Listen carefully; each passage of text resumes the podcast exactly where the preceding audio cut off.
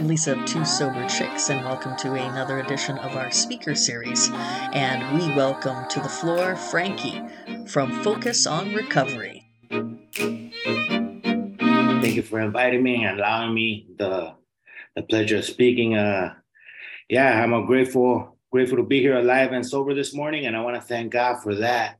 And uh, gratitude was never part of my vocabulary uh, prior to coming to Alcoholics Anonymous. You know, uh, right off the bat, uh, I grew up in chaos. You know, um, my mom, she wasn't with my father anymore. Uh, she got with a new boyfriend, and my father wanted to see me when I was an infant. And my father wasn't trying to, uh, excuse me, my dad, who becomes my stepdad, becomes my dad in my story uh, he wasn't trying to do any co-parenting. You know, I was born in Compton, California, and so when my father was trying to uh, search for me and look for me and trying to be a, a dad, my dad said, "No way, I'm not co-parenting." So he took us to Mexico City, where I was raised to the age of nine. And uh, in Mexico City, there was a lot of abuse. You know, uh, I think he had a resentment toward the fact that we were in Mexico City because of me, or the fact that I was very hyperactive and could never sit still doing anything. I was that kid that you would tell not to do something or not to touch the socket, and I would be right there trying to touch the socket, waiting for you to uh, say something or uh, get me in trouble. And so my dad tried to beat it out of me, unfortunately, you know, and that's not something you could beat out of a kid. And he even broke my leg at the age of eight from uh, kicking me so hard when he was drunk. He was also an alcoholic and he didn't have no kids prior. So he did what alcoholics do. You know, he drank and was abusive, not only to me, to to my mother. And so that was the kind of uh, upbringing that I had, you know, the kind of coping skills that I had, uh, what I thought was normal. You know, I couldn't differentiate the true from the false already at such a young age because that was normalized for me.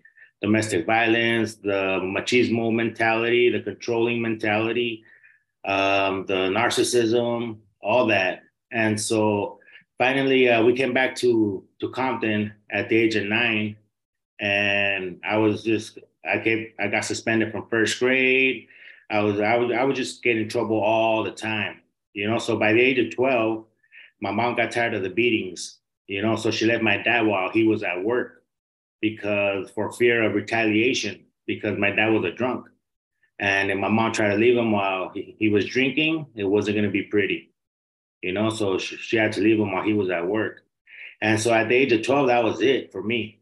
You know, no more uh, abusive stepfather, no more, uh, no more uh, discipline. I didn't, I didn't respect my mother or fear my mother. As on the contrary, I had a resentment towards her because of my dad for allowing him to do a lot of things that he did to me. And so I, I started the the really not listening and becoming really uh, defiant with my mother and unfairly. You know, I had a I had warped perception already at such a young age, and my my warped thinking blamed my mother for everything, not knowing that she was powerless as well. You know, coming to find out later my sobriety. But so anyway, at the age of twelve, I was it was on and cracking. You know, I just I, I started drinking alcoholically because by this time I had already drank alcohol. You know, my my dad, uh, he used to watch Mexican movies, Spanish movies with Vicente Fernandez, and he would be drinking his beer, and I would come with them, and he would, you know, let me taste his beer. Then he would be crying because you know the guy, the actor, would die in the movie, and he was already drunk and crying. I'd be crying right there with him, sipping on his beer, and trying to be a man, you know. And so by the age of 12, uh, I started drinking alcoholically. Uh, I started drinking 40s of Old English and King Cobras. I started hanging in the streets of East LA because by then we moved to East LA. And I started gangbanging. You know, I saw love through violence in the streets because I had no love at home. And I was always just seeking that connection, that wanting to be loved. I didn't know that my stepdad was my stepdad. I always believed that he was my real dad. You know, I didn't find that out till the age of 16 having different last names never clicked that we were all from different families you know and each one of us had a different last name and so out of all my siblings meaning we were all from different fathers you know so uh yeah i, I just started uh i went hard at the age of 12 and saw love through violence in the streets and found out that the crazier I was, you know, now that I, I could act crazy, I could be myself, be hyperactive, be, you know, uh, the troublemaker that I always told that, uh, that I was. I finally uh, accepted it and ran with it in the streets. And uh, the crazier I was, the more that I was accepted. The crazier I was, the more that they pretended they loved me. And so from the age of 12 to 17, it was just going hard. Like I said, at the age of 12, I started drinking uh, 40 of Old English, King Cobras. I started smoking cigarettes, cigarettes dipped in PCP, started smoking marijuana, started sniffing paint, anything to make me numb at that age, you know? And of course, I had to hang out with the older teenagers and they did what they did, and I was there doing it with them. And that's why I believe I was introduced to all that stuff. And so by the age of 17, I was already kicked out of uh, six different high schools. I couldn't go to school in the LA Unified School District anymore, which is a pretty, pretty big district, you know. And uh, I was kicked out of that district and sent to a Job Corps, you know, because I was unapproachable. You know, I had violence in my ingrained in my head, and that's that's all. Everywhere I went, I took me with me. They tried to uh, move my mom at the age of 14, tried to send me to uh, Guadalajara, Mexico, to straighten up. You know, because in two years I was already running amok, and she knew that where I was headed, jails, institutions, or death. And so my mama tried. You know, she tried to send me to Mexico. Woke me up at two in the morning. Say, here you go, pack your stuff. You're going with your aunts in Mexico to straighten out you know. And uh, first thing they did in Mexico, my uncle was take me to the strip bar at the age of 14, you know, and I was introduced to that. And uh, then I started working for my uncle painting buses. And little did they know I was an addict, uh, alcoholic, and I was already sniffing paint and all that. So that was the wrong place to put me. And so, uh, so yeah, I didn't last very long there before they caught me in the garage uh, not being able to move because I was so messed up. And so finally, they couldn't. They they had no no remedy for me, so they sent me back home. You know, and uh, yeah, I've been kicked out of six different high schools. I needed to go somewhere new, and so I went to uh, to Utah to a program called uh, Job Corps, Job Corps, and uh, I wound up in Clearfield, Utah, because I figured the further I was from my mother, the better I was gonna be not realizing that I was still taking me with me. And in Job at that time in the 90s, uh, the gang life was pretty glorified. You know, it was pretty popular. You had a bunch of rap music coming out. And so if you were from LA and you were in Utah, which is kind of a soft state, and you had people from Wyoming, Montana, uh, Denver, you were kind of treated as a celebrity, you know, because of who you were and where you were from. And so there I go. Took my ego kept getting bigger, my pride kept getting bigger, and I took with me with me. I, I was drinking alcoholically. I would go out to the city and bring back uh, bottles of Everclear, which was 180 proof, little bottles, disgusting stuff. But uh, I drank for the effect produced by alcohol, you know, and so that was very effective. And so I would send people to alcohol to the hospital for alcohol poisoning because they tried to keep up with me, not knowing that by then I was already drinking for five years, hardcore, you know, and they would try to keep up and and unfortunately they couldn't. And so two people wound up in the hospital for alcohol poisoning. And but they were okay, thank God. And so anyway, I got kicked out of Job Corps too, because as you know, you know, I, I I'm not learning how to cope I'm not learning that there's a problem with me. If anything, uh, my false pride was growing even more. You know that that false acceptance was growing even more, and so uh, I met I met a woman in Corps who became my wife, and and there I go, putting myself in a situation that I had no business being in, and that's marriage. You know, because uh, all I know is what I know and how I grew up and how my father was my dad, how he was, and and I became by that time the man that I despised. You know, I became my dad, if not worse.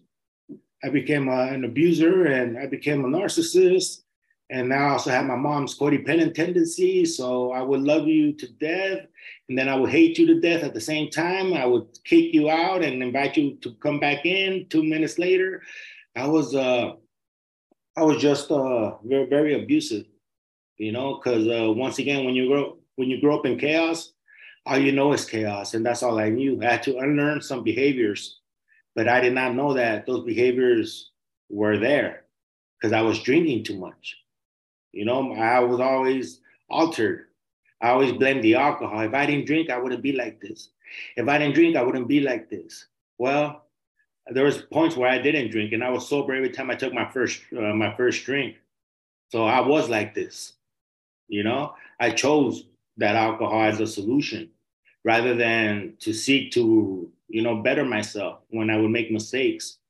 And so anyway, uh, after five years, my my wife at the time left me. You know, uh, we had two kids at the time. Uh, by then, I had a daughter and a son, which uh, to me, I I could have been a better dad, but I, I was the same dad as my dad. I would go to work, come back home, leave me alone, let me drink, because I've earned it. Don't you know? You're the woman, you do everything around the house, you take care of the kids, you do everything shopping, cleaning, all that stuff. You know, I treated her so unfair, and how she lasted five years was beyond me. And so, uh, yeah, once once we we uh, once she left me while I was at work because of the fear of retaliation, because don't you know that's how my mom left my dad, and it just the cycle the cycle repeated itself it was a vicious cycle that was an intergenerational trauma in my life. My dad suffered from it. My grandpa suffered from it. His grandpa suffered from it. You know, I, needed to break that cycle. And so, anyway, um, I come back to to California because once my my wife left me in Utah, I was a victim again because I've always been a victim of life in my head. And so I was a victim again. And how dare you? And within four months, I got my first DUI you know, in 2004, three months, yeah, within four months, I had my first DUI. And uh, don't you know, I was a victim. I got my DUI not because I was drinking so much, not because I blew a 0.18. It was because I was Mexican in Utah and they were picking on me. And that, that was the kind of mentality that I had. And within that first year, before my probation was over, I got my second DUI. And then within that year and a half, I got my third DUI. And the only reason my third DUI did not become a felony is because of my second DUI. Uh, they arraigned me on the same day. And um, so when I got busted for my third DUI, I was in jail, and the, the defender, the public defender, comes up to me and she notices my name, and it's already a different name because I'm in Utah than all the other names that she's used to. And uh, she tells me, um, I seen that you got arraigned on the same day on your second DUI. And I'm like, yeah, if you say so, I don't remember half of it because I was drunk. You know, okay. And so, um, do you speak a second language? I'm like, yeah, I speak Spanish. Okay. So we huddled up. We went to the judge. She did her thing, and she's our judge.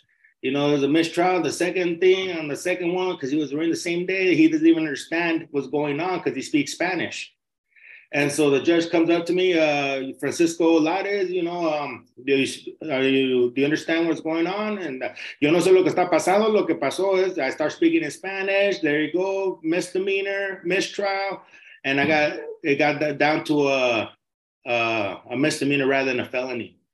And so by then, you know, Utah was my problem. I needed to go back home to California because three DUIs. I have no luck drinking here. So let me go try my luck in California. I'm not forgetting that I had been gone for 10 years in Utah. And in those 10 years, I had minimal contact with my mother because of the resentment that I had towards her. You know, I kept her away from my kids because I wasn't going to expose my kids to her. I was just my, my poor mom. She even tried coming to make amends, and I wasn't mm-hmm. having it. So, so I'm, I come back in to move with her you know, a full blown alcoholic. They haven't they hadn't realized what kind of monster I'd become in the 10 years I've been gone. You know, to her, I was still somewhat her son. And so she allows me to come back into her home. And by then, my big brother, they all lived there with her, my big brother and two younger sisters. And I had a big resentment towards my big brother because he was always treated like he was the smart one, you know, because he was cool, calm, and collected. He wasn't always very hyper like me. And so he was always treated like he was a smart one. And then my little sister, she was uh she got away with murder because she was my dad's biological daughter. You know, and then by then my mom had a, another daughter who I hadn't met yet, so she was innocent. So I had no resentment towards her. And so anyway, now all these people, all my siblings are my path of destruction. My mom is not my path of destruction because all life who's touched the sufferers were deeply affected, whoever's life touched mine, you know, because they all suffered one way or another. And so I'm I'm not even there two months. I'm trying to find my mom at Thanksgiving dinner. You know, I've already uh, threatened my brother's life. I already threatened my sisters, and by then my mom's like, "We can't have you here." So there I go, being a victim again, because I wrecked my mom's. Uh, I got a fourth DUI, wrecking my mom's car, and uh, it was the best car that she's ever had. You know, and she only had liability insurance because that's what we do.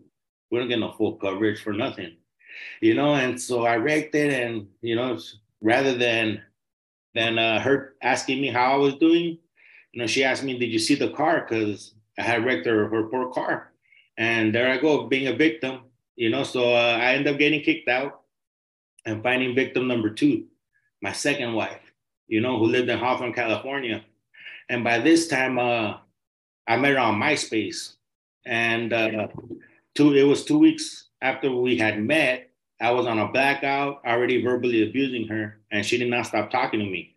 You know, she forgave me, and that was that was it. I had found the next one, and there I go, uh, giving her the world, and then taking it right away from her, back and forth, back and forth, with my behavior. And so she realized that I was an alcoholic and I needed help. So in 2010, uh, she said, "You need to go back to AA." And I was sure, whatever, because I lived in her house. She paid all the bills and I was unemployable. So I was going to do whatever they asked me to do. And if that was go to AA, I'll go to AA. Uh, and I already been to AA. So I was already, uh, I already knew what I was looking for or what I was looking into. Because in Utah, your first a, um, DUI, they give you 103 AAs. And so I did all 103 the first time, not knowing that I could sign my own court cards by the second time, it was about at 75 that I finally realized, hey, wait a minute, I could sign my own court cards. They're never going to check. They never called Alcoholics Anonymous. They never made no reference checks, you know? So it was, I could sign my own things. And so by the third DUI, I wasn't going to AA no more. And so when I was going to AA in 2010, because uh, I was already burning all the bridges around me some more, um, I already knew to, what to expect. You know, people that I don't relate nothing to because I was seeking every difference and never looking for any similarities. You know, because you guys live the life that I lived, then you would drink too, you know? And I always, I always separated myself from you guys on that, on that gauging. And so I was never gonna identify as an alcoholic. I had a drinking problem.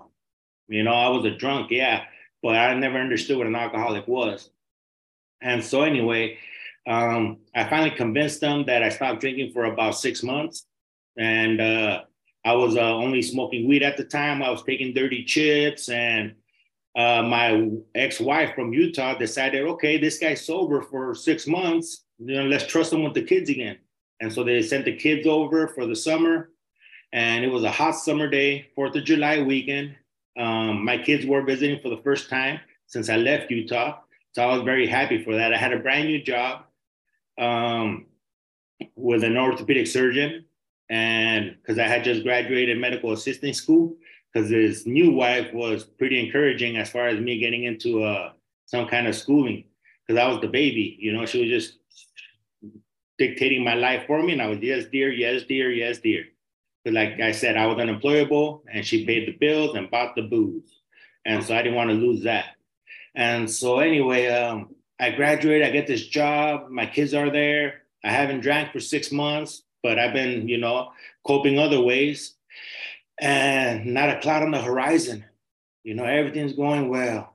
The in laws were right there as well. They were alcoholics, but they didn't get in trouble, you know, and so they had a beer full of, they had a cooler full of beer. And my daughter, I, I grabbed one, you know, everything's going great. You know, I could drink again normally. And so I popped the first beer open, and my daughter was behind me because she remembers. And she was like, Dad, you know, uh, what are you doing? And I was like, Mija, I just, it's all right. I'm just gonna have one. And uh, by the fourth beer, she's like, Dad, what are you doing? And then I yelled at her to get away from me. I'm the adult, she's the child, go play and leave me alone. And by 38 beers, 38 beers later, I was chasing my wife through her house, breaking doors off hinges, and got arrested for domestic violence. And uh, told them that she had no rights to my kids because I was already pissed off. And so, guess what they did? They had to call my ex wife from Utah to come get them that night. You know, just throwing the world upside down all the time. That's what I did. I threw people's world upside down all the time. And I was just a menace. And so I went to jail, got back out, you know, weaseled my way back into her home and uh, promised, promised to change. And by 2012, I was finally sick and tired of being sick and tired. I was uh, by by then I became the office manager for that orthopedic surgeon because I was always a hard worker, and um, when I was employable, and so I became an office manager, and I was already on my way to losing that job.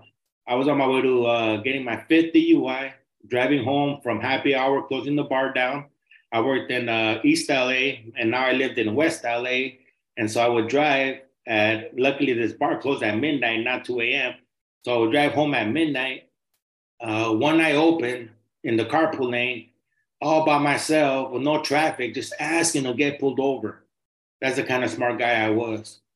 You know, just bumping the music full blast, not giving a care in the world. And for some reason, on the way home that night, um, it was October 8th, 2012. Something told me, Aren't you tired? You know, aren't you, aren't you tired of throwing your life away? Aren't you tired of, of hurting? most of all, aren't you tired of hurting people? Because I wasn't a bad guy. I didn't want to hurt people, but I always made that choice to drink. And so I was powerless over what I did once I drank. And so if I didn't want to do this, and I was powerless over what I did with that when I drank, then I was powerless over that drink. Not knowing that though, you know, something told me I'm just sick and tired of being sick and tired. And so I was.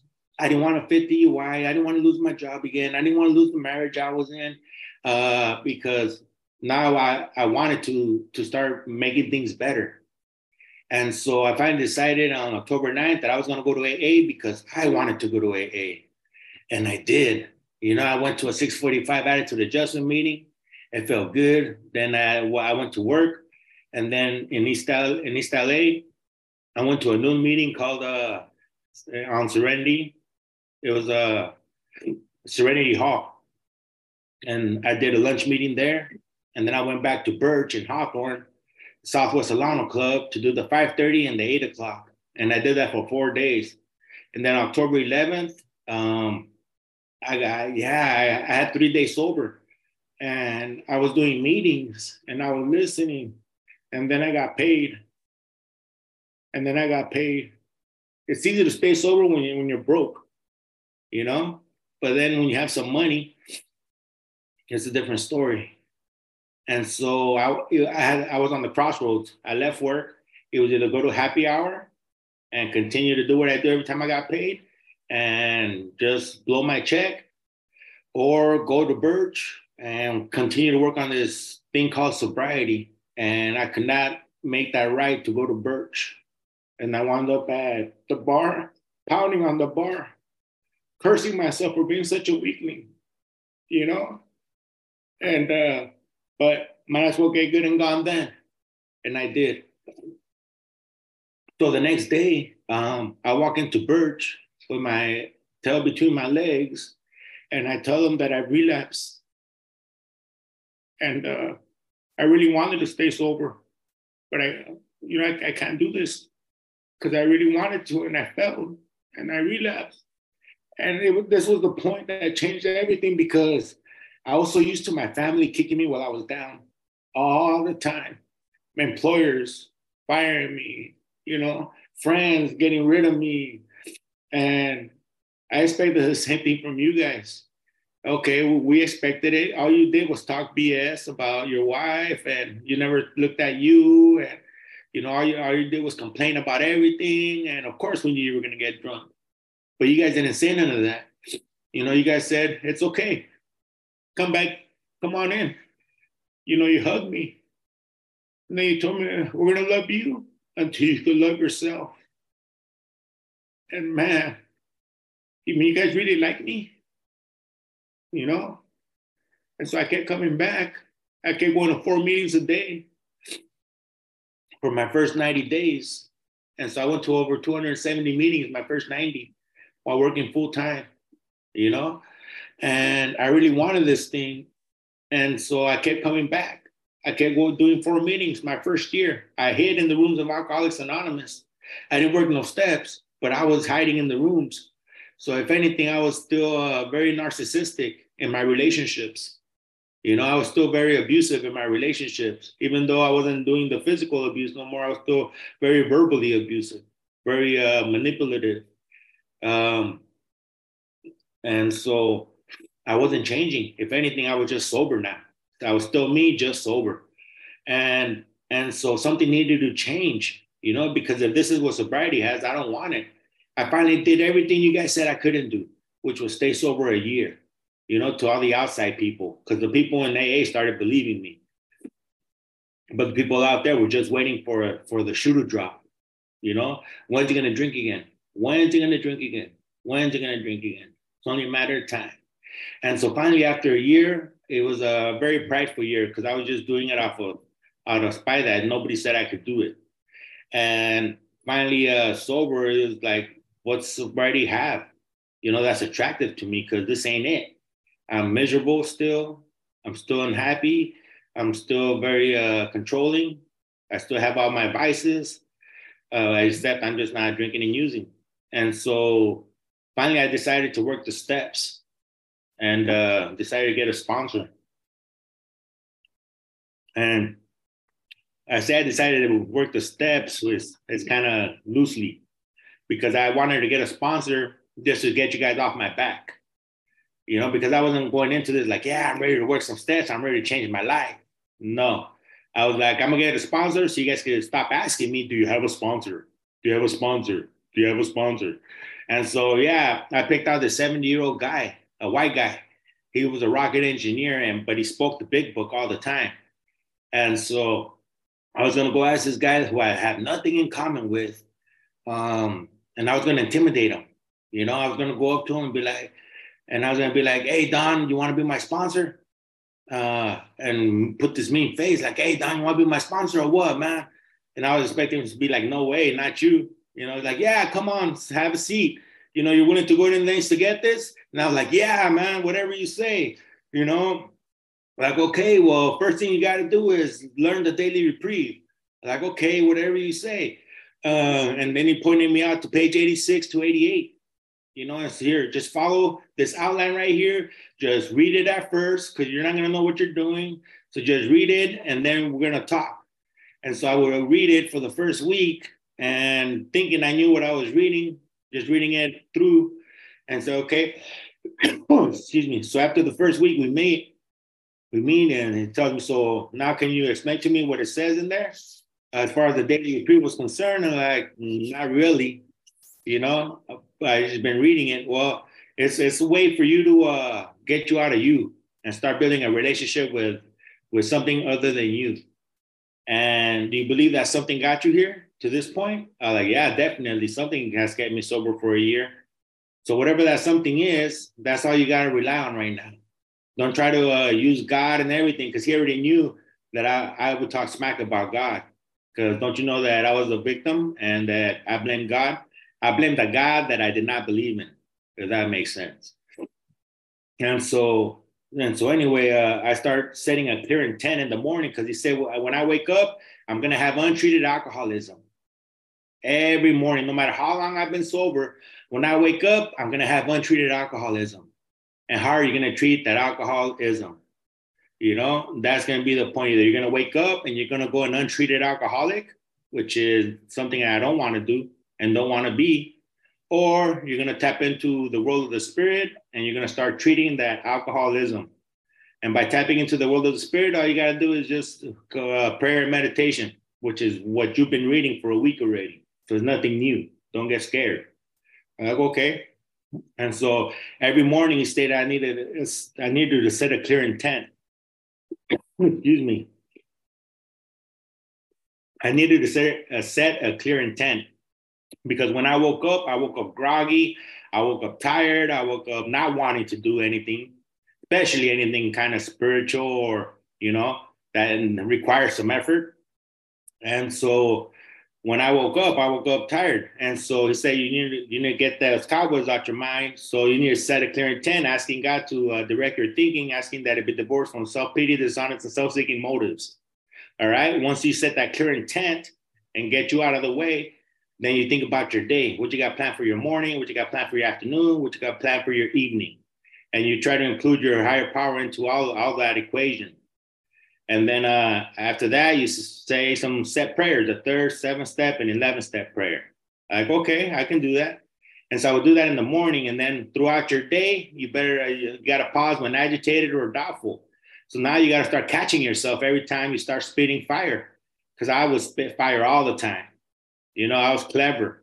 You know, I grew up uh, with a living color, stand-up comedy, Eddie Murphy, Richard Pryor, all that. I, I filled my my anger with with comedy, and and so I, I could I could burn people, you know. And so it's taste the words before they come out of your mouth now. You know, pause, pause, pause, pause. And if you have trouble pausing when agitated or doubtful, then read pages 90 and 91 and the 12 and 12, which talk about self-control, you know, which talk about this thing becoming automatic the more I practice it because I've been conditioned so much to think negatively that it's intuitive. My negative thinking is intuitive. And because that muscle's been conditioned so much all my life that it's this that's that's that's the juggernaut of self-will for me. You know, that muscle. And so I got to start conditioning the positive muscle that's very tiny. And so um I can't set myself up thinking just because I've started this, everything's going to be honky dory and daisies from now on. No. On the contrary, it's going to get harder because I have to walk through things now. And so, but I have to start practicing that that positive muscle. You know, that pausing when agitated or doubtful, that pausing when I have a negative thought, which I had negative thoughts all the time. And I needed to pause myself and do a thought switch and try to throw in some gratitude every time I thought negatively and it was some hard work because I wasn't used to all that. I was used to just thinking negatively. And so now starting to exercise the positive muscle, I started conditioning that muscle. And surely, surely uh, within time, you know, that negative muscle started dwindling and dwindling, and that positive muscle started taking over and taking over. You know, and I still had negative thoughts, but not as much as I did 10 years ago. You know, now the positive muscle is almost intuitive because I've walked through so much things that I know that this program has given me the spiritual tools laid at my feet that will solve all my problems, you know? And so I finally started exercising these steps and start practicing this daily reprieve. And at night, after all that, if that wasn't enough already, I had to take a nightly inventory. And that's simple. Just answer the, the questions on the top of page 86 when we retire at night. Simple instruction, the simple outline to uh, discipline me because I was undisciplined. You know, God it says uh, we let God discipline us in the simple way we have just outlined on page uh, 88. And so that was before I started working any steps, you know, and that was a good practice because man, I would see how manageable I was in my behaviors, how manageable I was in my pausing because I could I could never pause in the beginning. And I caught myself at night when I would do the inventory, like, man, I'm such a jerk, you know? And so finally, uh, we got into working some steps, and I always knew what an alcoholic was.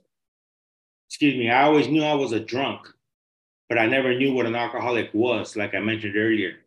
And so at this point is when I started realizing what an alcoholic was.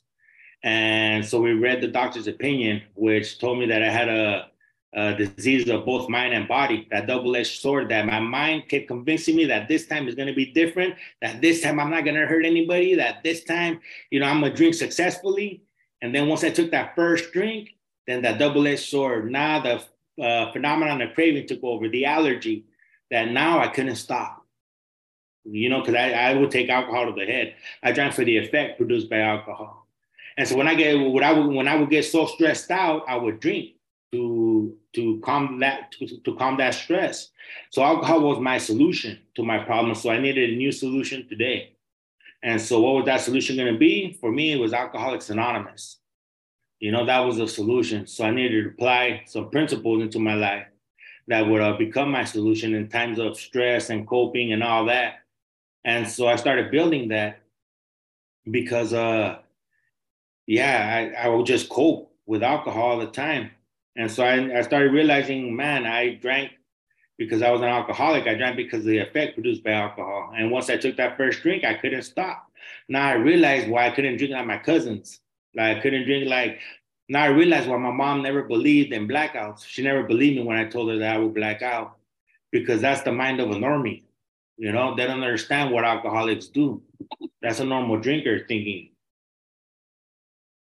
And so I'm finally realizing that I suffer from this disease, both of mind and body, that uh, I needed a psychic change, you know, because I would uh, get sober uh, for one day and then drink. I would do something really bad, stop drinking for one day, and then drink. It will never last no more than one day if it, if it lasted the full day, you know? And it says this process is repeated over and over, and I would become even more remorseful the next time, more remorseful the next time. And it says repeated over and over. Unless this person can experience an entire psychic change, there's very little hope of his recovery. And unless I can experience an entire psychic change, there was very little hope of my recovery. And so my, at that point, my sponsor asked me, so what's this, uh, a psychic change? And I was like, I don't know. You know, uh, well, to me, it's a spiritual awakening. Like, oh, okay. And so, what's the spiritual awakening? Oh, excuse me. He said, where's the spiritual awakening in the steps? I'm like, I don't know. Like, it's a step 12. You know, having had a spiritual awakening as the result of these steps. Oh, okay. And so, what, what do you need to do to get a spiritual awakening? Like, I don't know. Like, work the steps, stupid. Like, oh, okay, okay. So, so that's what we got to do. We got to work these steps. You know, trust the process. Do not give up before the miracle happens, because you're going to be discouraged. You're going to think it's not working. Don't give up before the miracle happens. Trust the process. You know, it's like, all right, let's do it. You know, I'm, I'm so I believe I was convinced that alcoholism was a disease of both mind and body. And so now I had to self-diagnose myself with that disease. And so we read uh, Bill's story, There's a Solution, and more about alcoholism. And uh, I was I fully conceded to my innermost self that I was an alcoholic, that I suffered from this thing, you know, that I was 100% hopeless apart from divine help. You know, uh, and there's a solution that gave me uh, options and said I could uh, continue. Uh, there's no middle of the road solution. Either I could continue to blot out the consciousness of my intolerable situation the best I could by drinking, by doing all other vices to numb me, or I could accept spiritual help. I could continue to use alcohol as my solution, or I could have spiritual help. You know, and I wasn't talking about religion because I was anti-religious when I first came in here. I had a big prejudice against organized religion. And so uh, we were just talking about the program of Alcoholics Anonymous, trusting the program of AA. You know, go on to the bitter end, and then uh, so I, I finally conceded to my innermost self that yeah, I was an alcoholic, and yeah, I know my problem centers in my thinking because if my thinking did not convince my body to drink, then the physical allergy will not set in. Therefore, the crux of the problem is the mental state that precedes the relapse. You know, that's what I have to watch out for. My mental state that precedes a relapse. And so I started once again combating those thoughts all the time, the negative thought switching, you know, with positive thoughts, with gratitude. And it had to be purposeful. It had to be in, intently. I had to do that because it wasn't. It would. It's not automatically that it's going to happen, you know. But the more I do it, the more intuitively it becomes. And so, anyway, uh, so I started uh, replacing that that thinking, and so then we got into step two, which was uh, came to believe in a power greater than yourself could restore your sanity, and I, I could believe, I was willing to believe in something other than me.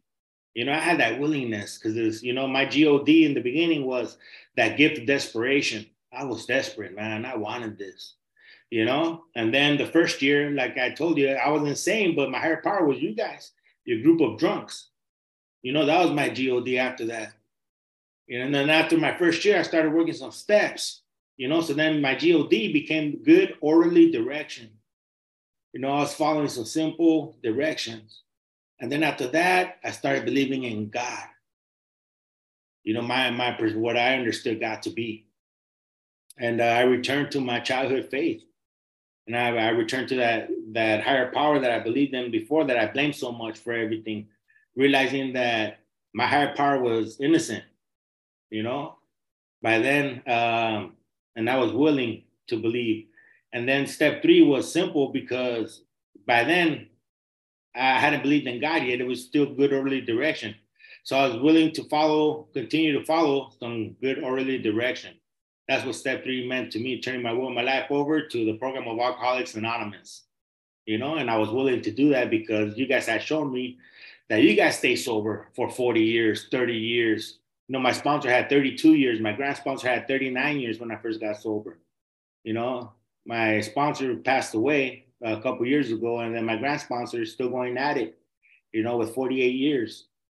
And so, man, and so yeah, it's um step three was pretty simple. It's turning my will, my life over the program of Alcoholics Anonymous, trusting that this program was gonna restore me to sanity.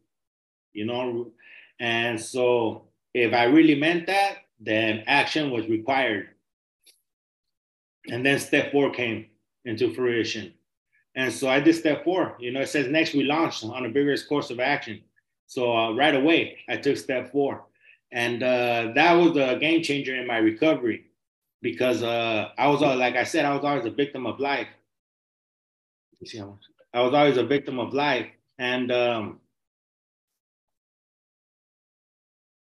and I finally changed my perception. Rather than to be a victim, I be I, I had victory over my past with the four columns. When I finally seen that what part that I had to play in it, you know, and realizing that I had enough to to focus on me, I forgave everybody on my on my inventory because I needed to in order to focus on myself. And I've been doing that ever since. It's just focusing on on my defects, on what I have to work on.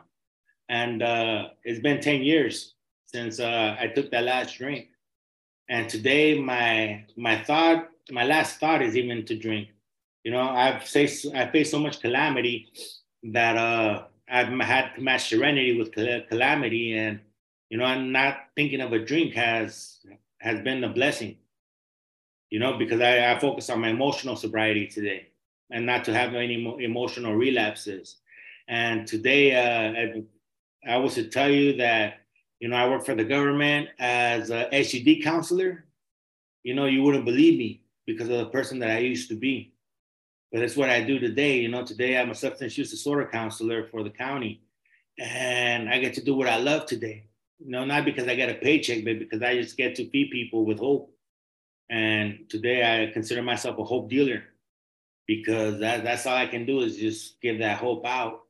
You know, and uh, my mom and I have a positive relationship today. I live underneath her unit, which is only God, because that was the last place I've ever wanted to live was underneath my mom but I moved 680 miles north to be around my mom and to do that living amends with her and to show her that I love her, you know, and that she got her son back. And my dad, he's he's 12 years sober. He stopped drinking two years before me without AA, you know. And I I got to find my real father a year ago you know, he passed away two years ago, but I uh, realized I found out that I have a couple siblings that I never knew with my same last name because I've never met nobody with my same last name except for my son, you know? And so these are the blessings that sobriety has brought into my life. You know, I got to marry this beautiful woman, which I had no business getting married again because don't you know my past? But she's also an alcoholic and she's also in this program. And today I get a living amends by being the best husband that I can be. You know, because I was the worst back then. And today I get to practice being the best husband that I can be. Because uh, if I put my program first, everything I put second is going to be first class, you know? And so I want to be a first class husband. I want to be a first class employee. I want to be a first class friend. I want to uh, be a first class uncle, you know, but none of that's going to happen if I don't put my program first. So every morning when I wake up, am I going to go and treat it? Or am I going to treat that alcoholism, you know, that untreated alcoholism? And every morning I make the decision to treat my untreated alcoholism and I try just to be the best person I can be, you know.